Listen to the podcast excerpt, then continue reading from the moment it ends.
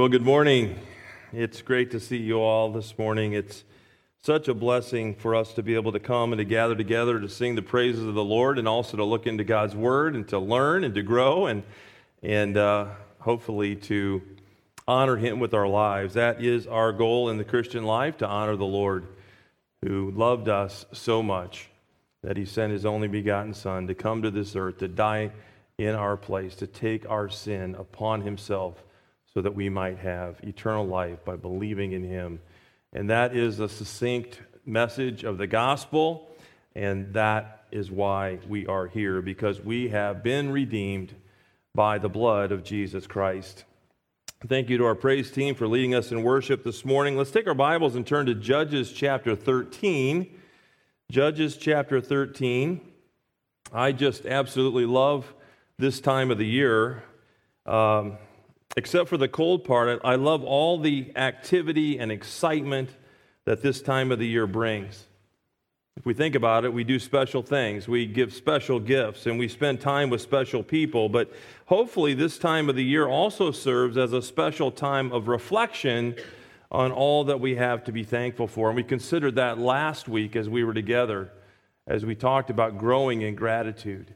And I hope that resonated in our hearts. I hope that was something that we could tangibly put into our hearts and into our lives. And now we're on the march to Christmas. We are looking forward to being able to celebrate the birth of our Savior, the Lord Jesus Christ. During the month of December, uh, we are going to be taking a break from our exposition of the Gospel of John, and we're going to be doing a, a special sermon series that I've entitled Miraculous Births in the Bible, and there are many. But we're only going to choose from five. We have five weeks in the month of December. There's a schedule for you in your bulletin as to how we're going to approach this series. But this morning, uh, I want to share with you about the miraculous birth and the privileged life of Samson. As a young boy growing up in the church, I had a special fascination with Samson. On the one hand, I was just taken aback. I was so amazed at his God given strength and power. But on the other hand, even as a young boy, I was uh, thinking that he's really dumb. He, he doesn't seem to have it all together. He's like this big, strong guy that didn't have a lot going on upstairs. And so, even as a little kid, I thought Samson was overconfident. I thought he was reckless. And because he was, as we'll see today, it cost him in a huge way. But there is a whole lot, there is much that we can learn from his life. And let me just say, as we look at this today, all we know about Samson is found in these four chapters in Judges Judges 13, 14, 15, and 16. That's it. That's it. That's all we have. And so we're going to try to march through that this morning as best as we can. So I want to begin by reading for you the account of his birth. And we find this here in Judges chapter 13, verses 1 through 25. It's the whole chapter, and I'm going to read that for you. And then when we're done, we're going to take a look at his life. And so, a lot of reading today. We're going to try to march through these four chapters together. But right now, I want to read for you about his miraculous birth. And so, look at Judges chapter 13 and verse 1. Now the sons of Israel again did evil in the sight of the Lord, so that the Lord gave them into the hands of the Philistines forty years. And there was a certain man of Zorah of the family of the Danites, whose name was Manoah, and his wife was barren and had borne no children. Then the angel of the Lord appeared to the woman and said to her, Behold, now you are barren and have borne no children, but you shall conceive and give birth to a son now, therefore, be careful not to drink wine or strong drink, nor eat any unclean thing. For behold, you shall conceive and give birth to a son, and no razor shall come upon his head, for the boy shall be a Nazarite to God from the womb. And he shall begin to deliver Israel from the hands of the Philistines. And then the woman came and told her husband, saying, A man of God came to me, and his appearance was like the appearance of the angel of God, very awesome. And I did not ask him where he came from, nor did he tell me his name. But he said to me, Behold, you shall conceive and give birth to a son, and now you shall not drink wine or strong drink, nor any nor eat any unclean thing, for the boy shall be a Nazarite to God, from whom from the womb to the day of his death. And then Manoah entreated the Lord and said, O Lord, please let the man of God whom you have sent to us come again, that he may teach us what to do for the boy who is to be born. And God listened to the voice of Manoah, and the angel of God came again to the woman, and she was sitting in the field, but Manoah, her husband, was not with her. And so the woman ran quickly and told her husband, Behold, the man who came the other day has appeared to me. And then Manoah arose and followed his wife. And when he came to the man, he said to him, Are you the man who spoke to this woman? And he said, I am. And Manoah said, Well, now when, when your words came to come to pass, what shall be the boy's mode of life and his vocation? So the angel of the Lord said to Manoah, Let the woman pay attention to all that I said she should not eat anything that comes from the vine, nor drink uh, wine or strong drink, nor eat any unclean thing. Let her observe all that I commanded. And then Manoah said to the angel of the Lord, Please let us detain you so that we may prepare a young goat for you. And the angel of the Lord said to Manoah, Though you detain me, I will not eat your food, but if you prepare a burnt offering, then offer it to the Lord. For Manoah did not know that he was the angel of the Lord. And Manoah said to the angel of the Lord, What is your name, so that when your words come to pass, we may honor you? But the angel of the Lord said to him, Why do you ask my name, seeing it is wonderful? So Manoah took the young goat with the grain offering and offered it on the rock to the Lord, and he performed wonders while Manoah and his wife looked on. For it came about when the flame went up from the altar toward heaven that the angel of the Lord ascended in the flame of the altar and when Manoah and his wife saw this, they fell on their faces to the ground. Now the angel of the Lord did not appear to Manoah or his wife again, and then Manoah knew that he was the angel of the Lord. And so Manoah said to his wife, We will surely die, for we have seen God. But his wife said to him, If the Lord had desired to kill us, he would have he would not have accepted a burnt offering and a grain offering from our hands, nor would he have shown us all these things, nor would he have let us hear things like this at this time. And then the woman gave birth to a son and named him Samson, and the child grew up, and the Lord blessed him.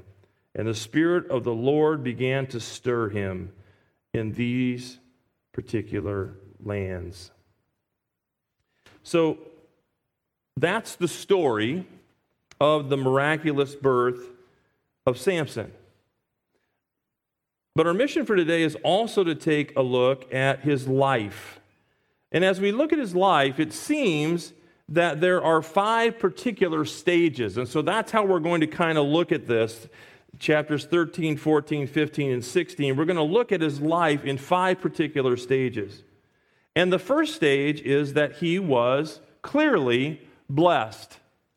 He was blessed. Look, look again at verse 24. I just read it. Then the woman gave birth to a son and named him Samson, and the child grew up, and the Lord blessed him. Samson, whose name means of the sun, was born in the town of Zorah in the tribe of Dan on the border of Judah sometime around 1161 BC. Now, it's good to have a framework, it's good to kind of have an understanding of the breadth of Scripture, revelation from Genesis uh, on to the book of Revelation.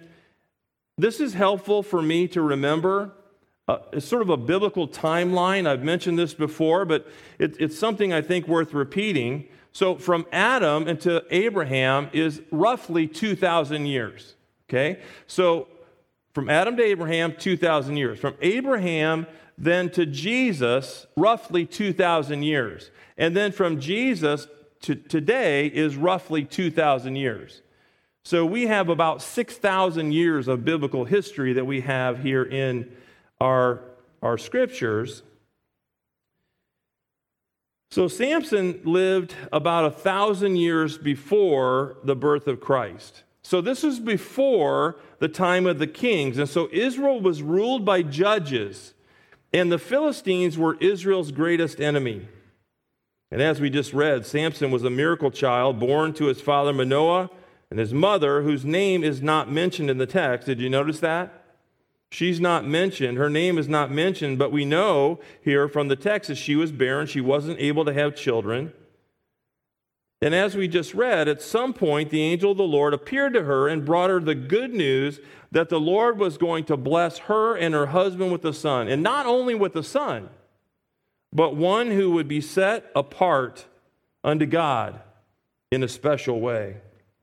And their son, who they would name Samson, would be, as verse 5 says, a Nazarite to God, which meant, among many other things, that his hair was never to be cut and he was to forever refrain from drinking alcohol of any kind. Now, let me take you over to Numbers chapter 6. So keep your finger here in Judges.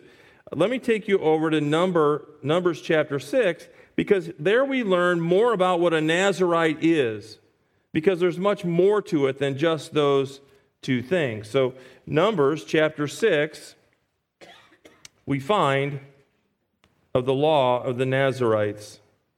Look at verse 1.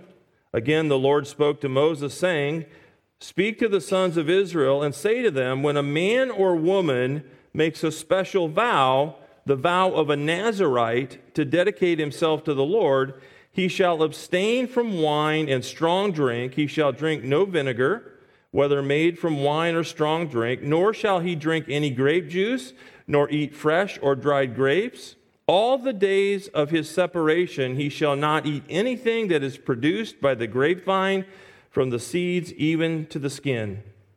All the days of his vow of separation, no razor shall pass over his head.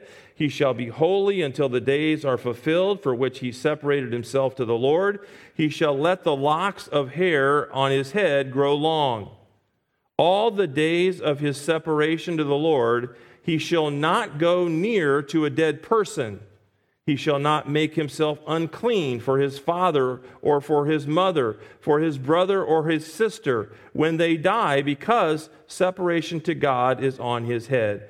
All the days of his separation, he is holy to the Lord. So the term Nazarite is from the Hebrew word Nazir, which means to be separated or consecrated. And so that means that those who took a, a Nazarite vow placed themselves under certain conditions so as to separate themselves from sin and be consecrated then to God. And although it was relatively common for people, men or women, as the text says, to take a temporary Nazarite vow, only Samson, Samuel, and John the Baptist would be appointed by God as a lifelong Nazarite. But of the three, only Samson would be given the gift of this extraordinary strength that we'll learn of as we move on through the text. One of the things I think is important for us, especially as New Testament Christians, is to, is to remember and be reminded that God is the one who gifts us. And so we'll see here that Samson had this extraordinary strength. I mean, the guy was unbelievable with his strength and what he could do. And we'll see examples of that as we move through the text. But we must not lose sight of the fact that God is the one who gave him the strength. And God is the one who gifts us in the Christian life. 1 Corinthians chapter 12, Romans chapter 12, Ephesians chapter 4, all passages of Scripture in the New Testament that speak to these spiritual gifts that God gives us and they're born out through his spirit. One of the ministries of the Holy Spirit is to gift each Christian so that we may use our gift within the body of Christ for the edification of the body of Christ. So let me just give you a, a, a little chastisement. If you are a believer in Jesus Christ, you have trusted in Christ He is your Savior. He is your Lord. You have repented of your sin. You have turned to Him in faith. His grace has been extended to you. As part of His grace, He has given you His Spirit. So the Holy Spirit lives within us as Christians. We are indwelt by the Spirit of God, but one of the ministries of the Spirit who indwells us is the giving of a gift. Because when we are saved, New Testament Christians are placed in the universal church.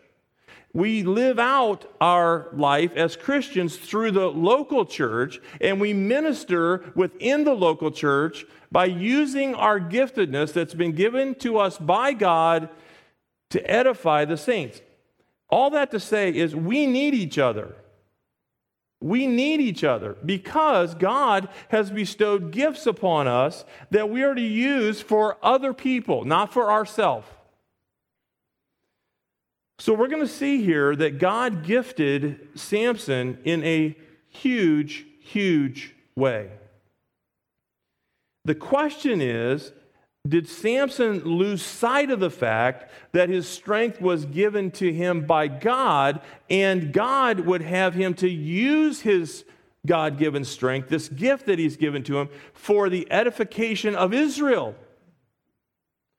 Does Samson do the same thing that we do sometimes? We lose track of the fact of the importance of the local church and our role in the local church to use our gifts for the edification of others. And so I want us to keep that in mind as we move through the text. So, as we'll see, his strength seemed to be tied to the length of his hair, but make no mistake, his strength was given to him by God. And so Samson, who served as one of the ruling judges of Israel for over 20 years, was immensely blessed by God.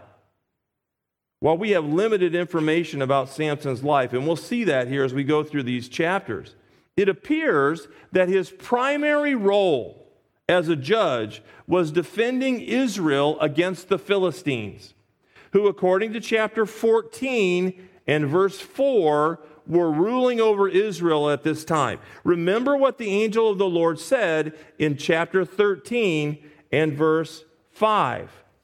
He said this For behold, you shall conceive and give birth to a son, and no razor shall come upon his head, for the boy shall be a Nazarite to God from the womb, and he shall begin to deliver Israel from the hands of the Philistines. Nowhere in Scripture do we find someone else like Samson. So there's no mistaking that Samson was richly and uniquely blessed by God. The second stage that we find in Samson's life is he was disobedient. He was disobedient. First, he was blessed, but second, he was disobedient. Though Samson was a judge and a lifelong Nazarite, he struggled with disobedience to the Lord over and over again. Despite being immensely blessed by God, he made sinful choices. And most of his sinful choices, as we'll see, were surrounded around his desire for beautiful women. Look at chapter 14, verses 1 through 3. Then Samson went down to Timnah and saw a woman in Timnah, one of the daughters of the Philistines. And so he came back and told his father and mother, I saw a woman in Timnah, one of the daughters of the Philistines. Now therefore, go get her for me as a wife. And then his father and mother said to him, Is there no woman among the daughters of your relatives or among our people that you go to take a wife from the uncircumcised Philistines? But Samson said to his father, Go get her for me, for she looks good to me. The Philistines were pagans. They worshiped false gods. They had a great disdain for the Israelites and the God of Israel. Samson was given the responsibility by God to deliver the Israelites from the hands of the Philistines, not to interconnect with them but he was consumed by lust. He sees this beautiful Philistine woman and he knows that he should not have anything to do with her, but he tells his father to go and to get her for him. I was reminded of a couple of passages of Scripture as it relates to this. Proverbs chapter 6 and verse 25 says, Do not desire her beauty in your heart, and do not let her capture you with her eyelashes. Proverbs chapter 31 and verse 30 Charm is deceitful, and beauty is vain, but a woman who fears the Lord is to be praised. Galatians chapter 5 and verse 16 Walk by the Spirit, and you will not gratify the desires of the flesh. Here is a perfect example of the gratification of the flesh of Samson. He sees something that he knows that he shouldn't be a part of. He instructs his dad, I want her. She is beautiful. And so lust brings forth action in many cases. And so he tells his parents to go and to get the woman. I want her. She looks good. And so the parents say, Well, you know that this isn't good. Is there not any women among our people that would fall into the same category as this young woman? And essentially, he says, No, I want her. She looks good. So, by eventually marrying this woman, he would be unequally yoked together with an unbeliever. This is the start of the issues with Samson. And of course, this is no small thing. Later in 2 Corinthians chapter 6 verses 14 through 18, the apostle Paul would not only share the dangers of marrying an unbeliever, he would give a strong command not to do so. Remember what he said. Paul said, Do not be bound together with unbelievers, for what partnership have righteousness and lawlessness? Or what fellowship has light with darkness? Or what harmony has Christ with Belial? Or what has a believer in common with an unbeliever? Or what agreement has the temple of God with idols? For we are the temple of the living God. The Spirit of God lives within us. Just as God said, I will dwell in them and walk among them, and I will be their God, and they shall be my people. Therefore, come out from their midst and be separate, says the Lord. And do not touch what is unclean. And I will welcome you, and I will be a father to you, and you shall be sons and daughters to me, says the Lord Almighty. This principle of not being unequally yoked together is an old farming illustration. I'm not a farmer, nor am I a son of a farmer, uh, but I've been on farms and I've seen how things work, especially back in the day where farmers would often use oxen to pull the plow in the fields. And this even happens today in the Amish community and some of the Mennonite communities. You'll see as you drive by, they have oxen or, or some sort of animals that uh, are in tandem that pull the plow. So, this is an illustration that we can grasp and we can understand. So, could you imagine if there was a plow that needed pulled and the farmer got a, a big old ox, huge old ox, and he pairs that ox with some little calf? And he says, Okay, let's go. You see how unusual and odd and, and, and, and ineffective that's going to be because the ox is big and strong and, and, and he knows what to do, but the calf is small and he doesn't know what to do. And so they would not work in tandem as they pulled the plow. And so that's what he's saying is we're not to be unequally yoked. We're to be yoked together with people of the same kind. So we're to be equally yoked with people who are believers in the one true living God. This applies to more than just marriage. Um, I think people can be unequally yoked if they are partners in business with an unbeliever. They don't have the same goals, they don't have the same morality, they don't have the same um, thing that they're pushing forward. They don't have the same base of the Spirit of God living within them. And so Paul gives the warning not to be unequally yoked together with an unbeliever. But that's exactly what Samson does. He pursues this woman anyway. Despite the red flags, he presses on, he pursues her anyway, and this is the start of his downward spiral. So, beginning here in chapter 14 and verse 5, we find another instance of his disobedience as he violates his Nazarite vow by coming in contact with a dead body. And in this case, the dead body is the dead body of a lion that he kills. Look at verse 5 of chapter 14. Then Samson went down to Timnah with his father and mother and came as far as the vineyards of Timnah. And behold, a young lion came roaring toward him. And the Spirit of the Lord came upon him mightily. So he tore him as one tears a young goat, though he had nothing in his hand, but he did not tell his father or mother what he had done. So he went down and talked to the woman, and she looked good to Samson. And when he returned later to take her, he turned aside to look at the carcass of the lion and behold, a swarm of bees and honey were in the body of the lion. And so he scraped the honey into his hands and went on eating it as he went. And when he came to his father and mother, he gave some to them, and they ate it. But he did not tell them that he had scraped the honey out of the dead body of the lion. So after he kills the lion, he shares the honey with his parents that was in the carcass of the lion. And then he sets out to marry this beautiful Philistine woman. Look at verse 10. Then his father went down to the woman, and Samson made a feast there, for the young men customarily did this. And when they saw him, they brought 30 companions to be with him. And so in those days, there was, there was always what amounted to a marriage feast. It was usually a week long marriage feast.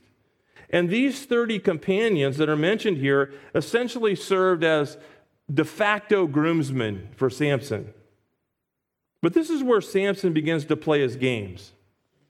And he gives them a riddle for them to try and to figure out. And he even tells them that if they guess the answer to the riddle, he will give them 30 linen wraps and 30 changes of clothes. And so there's a lot at stake here having clothing that you could change out over a period of time was a huge thing back in these days. And so these men go to Samson's new wife and they threaten her. They tell her that if she doesn't get Samson to tell her the answer of the riddle and give the answer to them, they're going to burn to the ground her house and the house of her father. And so you think these are the not the kind of groomsmen you want to have in your wedding. And so Samson's new wife, she starts crying and she really plays it up with Samson. He caves, he tells her the answer to his riddle. And of course, she then goes and tells the 30 companions the answer to the riddle. And this sets off a string of reactions by Samson, which culminates with him doing battle with the men at Ashkelon and him taking their clothes and giving them to these 30 companions who correctly answer the riddle. So the details of his marriage to this woman, woman is very sketchy, but Samson figures out that she had betrayed him, and so he leaves her for some time. But when he returns, he finds out that her father had given her to another man. And so when he confronted the, the dad, the dad offers him his other daughter. So Samson's not happy about it. And this sets off another string of events. Look at chapter 15, beginning with verse 1. But after a while, in the time of the wheat harvest, Samson visited his wife with a young goat and said, I will go into my wife in her room. But her father did not let him enter. Her father said, I really thought that you hated her intensely, so I gave her to your companion. Is not her younger sister more beautiful than she? Please let her be yours instead. And Samson then said to him, This time I shall be blameless in regard to the Philistines when I do them harm. And Samson went and he caught 300 foxes and took torches and turned the foxes tail to tail and put one torch in the middle between the two tails. And when he had set fire to the torches, he, he released the foxes into the standing grain of the Philistines, thus burning up both the shocks and standing grain, along with the vineyards and the groves. And then the Philistines said, Who did this? And they said, Samson, the son in law of the Timnite, because he took his wife and gave her to his companion. And so the Philistines came up and burned her and her father with fire. And Samson said to them, Since you act like this, I will surely take revenge on you, but after that I will quit. He struck them ruthlessly with a great slaughter, and he went down and lived in the rock of Etam. I tell you, you look at what's going on here, and we can almost predict it. We can almost predict it. You see it coming as you read through these chapters. And so, obviously, this incites the Philistines. So they make plans to go after Samson. But it's very interesting here. Even his own people, as we'll see here in a moment, even his own people, the men of Judah, are put off with Samson. And they bind him and they take him to the Philistines. Look at verse 9. Then the Philistines went up and camped in Judah and spread out in Lehi. Uh, the men of Judah said, Why have you come up against us? And they said, We have come up to bind Samson in order to do to him as he did to us. And then 3,000 men of Judah went down to the cleft of the rock of Etam and said to Samson, Do you not know that the Philistines are rulers over us? What then is this that you have done to us? And he said to them, As they did to me, so I have done to them. And they said to him, We have come down to bind you so that we may give you into the hands of the Philistines. And Samson said to them, Swear to me that you will not kill me. And so they said to him, No, but we will bind you fast and give you into their hands, yet surely we will not kill you. And then they bound him with two new ropes and brought him up from the rock. And when he came to Lehi, the Philistines shouted as they met him, and the Spirit of the Lord came upon him mightily, so that the ropes that were on his arms were as flax that is burned with fire, and his bonds dropped from his hands. He found a fresh jawbone of a donkey, and so he reached out and he took it and he killed a thousand men with it. And then Samson said, With the jawbone of a donkey, heap upon heaps, with the jawbone of a donkey, I have killed a thousand men.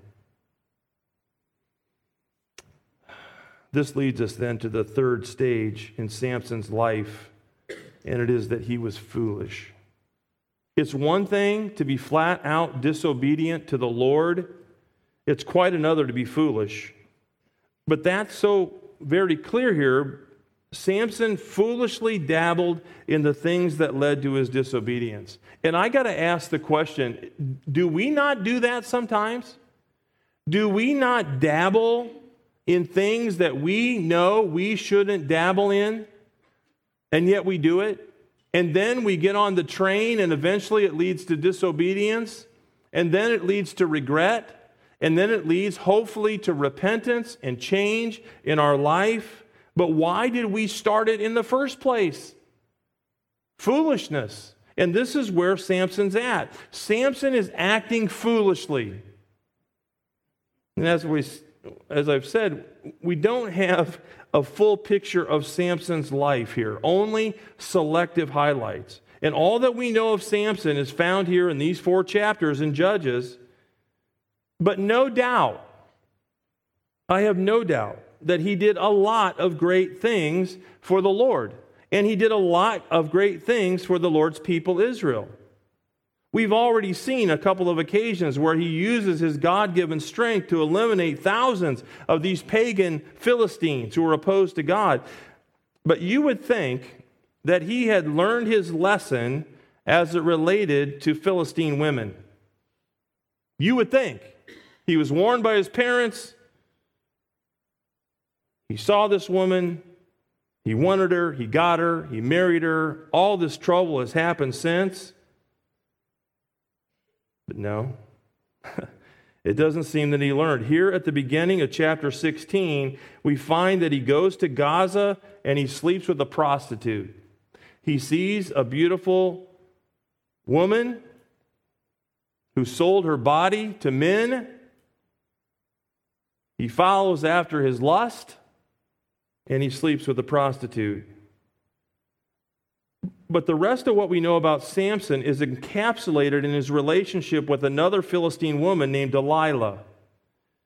Verse 4 says that he was smitten with her.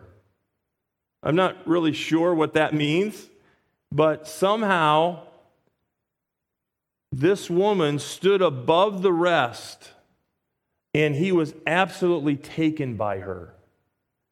So he saw her and her beauty, and it consumed Samson.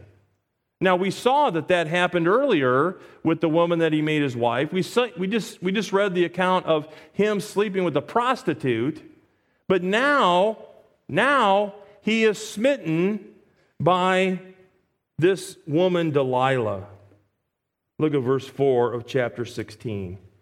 And this it came about that he loved a woman in the valley of Sorek whose name was Delilah.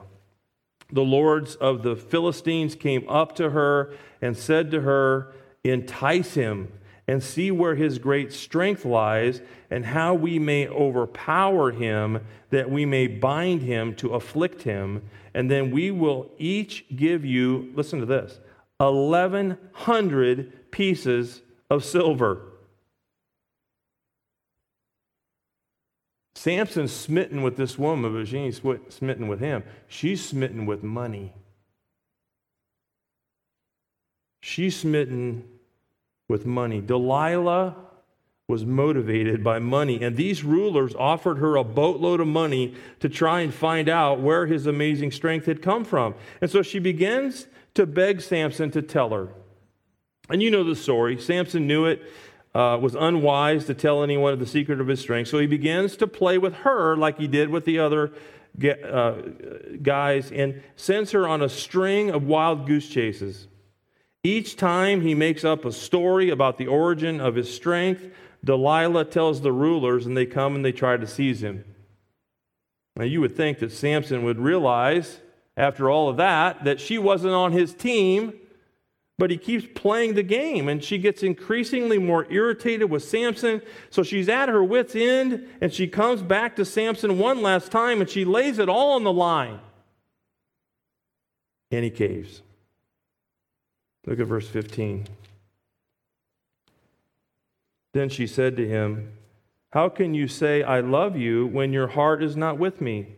You have deceived me these three times and have not told me where your great strength is.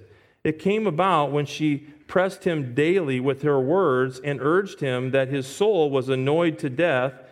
So he told her all that was in his heart and said to her, A razor has never come on my head, for I have been a Nazarite to God from my mother's womb.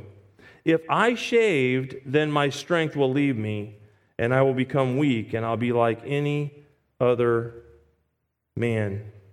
And when Delilah saw that he had told her all that was in his heart, she sent and did what she did before. She called the lords of the Philistines, saying, Come up once more, for he has told me all that is in his heart. And then the lords of the Philistine came up to her and brought the money in their hands, and she made him sleep on her knees and called for a man and had him come and shave off the seven locks of his hair. And then she began to afflict him and his strength left him. And she said, The Philistines are upon you, Samson. And he awoke from his sleep and said, I will go out as at other times and shake myself free. But he did not know that the Lord had departed from him. And then the Philistines seized him, and they gouged out his eyes, and they brought him down to Gaza and bound him with bronze chains, and he was a grinder in the prison. However, the hair of his head began to grow again after it was shaved off. So, first, he was blessed, clearly, as we see here. He was, secondly, disobedient. Third, he was foolish. And now, fourth, the fourth stage in the life of Samson is he was disciplined. He was disciplined. Hebrews 12 6 reminds us that those whom the Lord loves, he disciplines. The Lord had had enough. Because of Samson's sin, his strength was removed. His eyesight was taken from him. He's cast into prison by the Philistines. This strong man of Israel had lost track of his mission and who he was to please with his life. And again, those whom the Lord loves, he disciplines. Because of his sin, his life had become a spectacle, and to the Philistines, he became nothing more than entertainment. Look at verse 23. Now the lords of the Philistines assembled to offer a great sacrifice to Dagon, their God, and to rejoice, for they said, Our God has given Samson, our enemy, into our hands. And when the people saw him, they praised their God, for they said, Our God, small g, has given our enemy into our hands, even the destroyer of our country, who has slain uh, many of us and it so happened, when they were in high spirits, they said, Call for Samson that he may amuse us. And so they called for Samson from the prison, and he entertained them, and they made him stand between the pillars. And then Samson said to the boy who was holding his hand, Let me feel the, feel the pillars on which this house rests, that I may lean against them. And now the house was full of men and women, and all the lords of the Philistines were there and about 3,000 men and women were on the roof looking on while Samson was amusing them. This leads then to the final stage of Samson's life, and it is that he was repentant. He was repentant. At some point, at some point, Samson knew that he had failed the Lord. When we live out the Christian life, it's not until we realize that we have failed the Lord that we repent. Because everything's going okay. There were no bad repercussions for what I did. Nobody even knows. Or if they do know, then we said anything. Or we did something that no one else knows, but we know, but you know, we can easily let those things pass at some point here, and it's right here. After all that had happened, after the Lord had disciplined him, he realized that he had failed the Lord. He had failed the Lord by being disobedient and foolish. And when the Lord disciplined him, it got his attention. Those whom the Lord loves, he disciplines. Why? To get our attention. So, in a selfless act of repentance, he sacrifices his own life to destroy the enemies of the Lord. Look at verse 28. Then Samson called to the Lord and said, O Lord God, please remember me and please strengthen me just this time. Remember, he had lost his strength and he's calling on the Lord to restore it. O God, that I may at once be avenged of the Philistines for my two eyes. And Samson grasped the two middle pillars of which the house rested, and he braced himself against it, the one on the right hand, the other on the left. And Samson said, Let me die with the Philistines. And he bent with all his might, so that the house fell on the lords and all the people who were in it. And so the dead whom he killed at his death were more than those whom he killed in his life. And then his brothers and all his father's household came down took him, brought him up, and buried him between Zorah and Ashtaroth in the tomb of Manoah his father. Then he had judged Israel 20 years. So that's the story. That's all we got. We have four chapters in the Bible that we learn about this man, Samson. We're going to see Samson in heaven. Samson believe it or not, is mentioned in the great hall of faith in Hebrews chapter 11. With all of the great saints that walked with God and, and that, that endured hardship, Samson is mentioned. It's interesting to me, we get a negative picture here of Samson, right? A really kind of a strong negative reaction as we read all this because we see his foolishness and his disobedience, and we see that God eventually disciplines him, but he repents. But this is just a small snapshot of this guy's life. So I thought, let, let's, let's ask what lessons that we can learn here. So let me give you three of them as we close down. First, if we play with fire, we're most likely going to get burnt. If we play with fire, we're most likely going to get burnt. If a person has had major issues with alcohol, it would be extremely unwise for them to go into a bar. If a person has had an issue with gambling, it would be extremely unwise to go into a casino. Samson became arrogant and thought he could get up real close to the fire and never get burnt. But his life is a reminder that at some point God says, enough is enough. Enough is enough. Much later in the Gospel of Luke, when Satan was trying to tempt Jesus, he told Satan there's a, a great danger in putting the Lord your God to the test. And we see that here in this story. Samson did a lot of good things, no doubt. He was a great protector for the nation of Israel. He served as a judge for for 20 years. He did a lot of good things, but he became extremely reckless and he presumed upon the Lord. Folks, we're never to presume upon the Lord. We're never to take him for granted. The Lord is gracious and merciful and long suffering, but he's also holy and just. 1 Corinthians 10 12, therefore let the one who thinks he stands watch out that he does not fail, fall. Proverbs 16, 18, pride goes before the fall. I think Samson knew the gift that God had given to him and his strength, and so he used it in many ways for his own benefit. And we talked about how we're to use our gifts for the benefit of the body. He's to use his giftedness, his strength, for the benefit of the nation of Israel. And he used it sometimes even in anger. If we play with fire, we're most likely to get burnt. Secondly, the second lesson, second obvious lesson that we can learn is that we're never to give in to our sinful desires.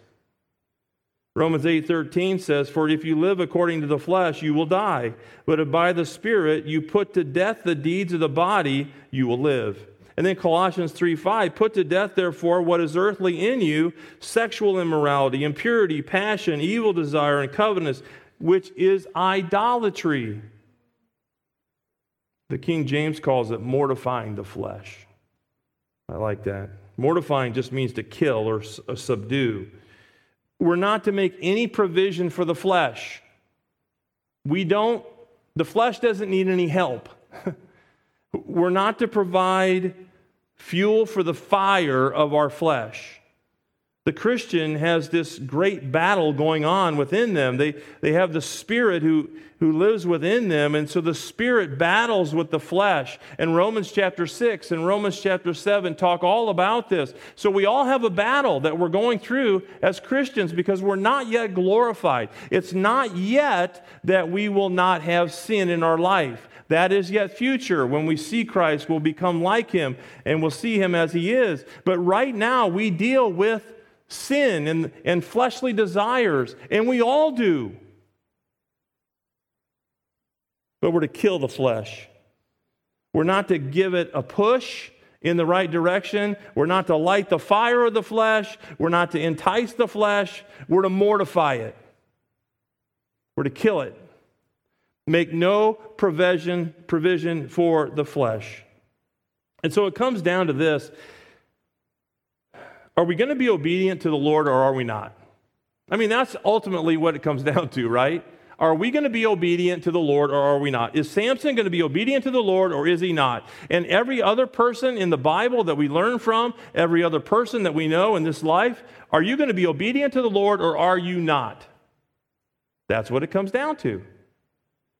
If you love me, you will keep my commandments, Jesus said. Not to be willy nilly with God or his church. God's told us how he wants us to live. It's really not that hard.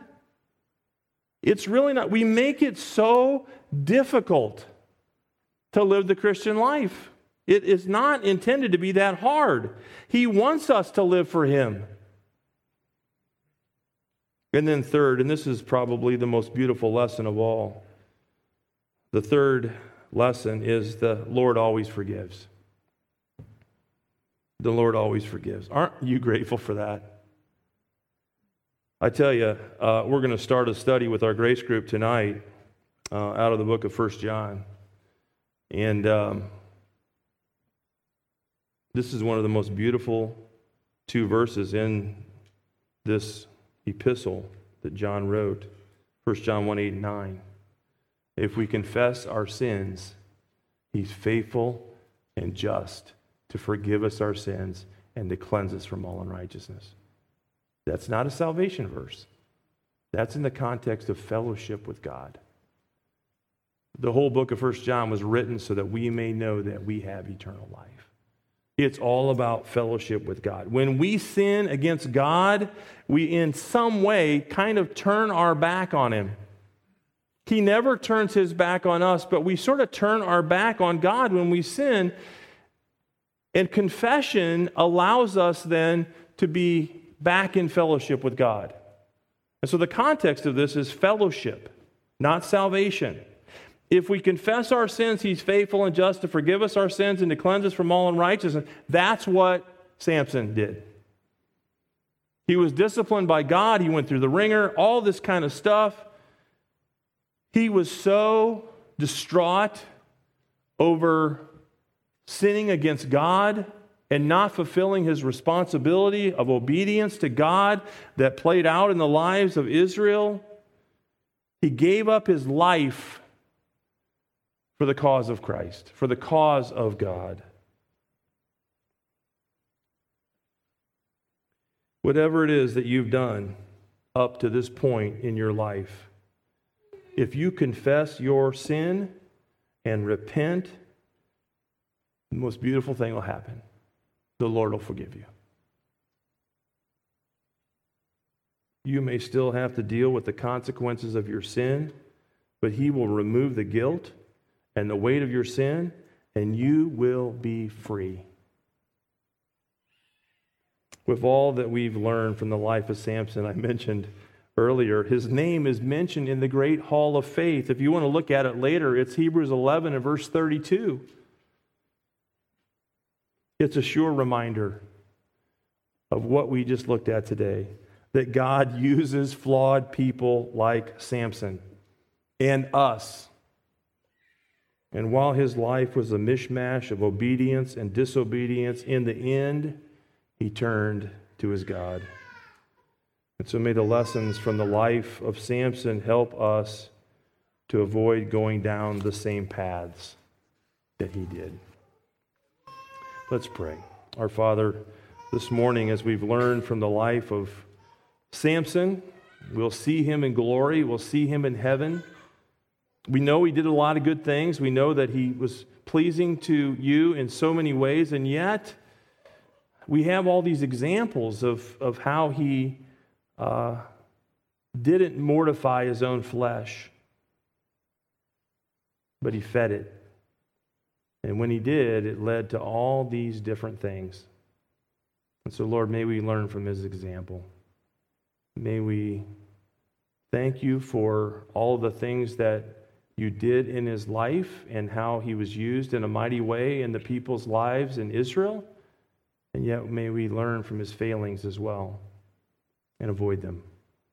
We thank you for Jesus. We thank you for the forgiveness of sin that we have. And as we think of even in our own life and we look at sin and we, we should hate it, we should desire to confess it, so that we be filled with your Spirit and that we'll have fellowship with you, even as a believer. And we thank you and praise you in the name of Jesus, our Savior. Amen.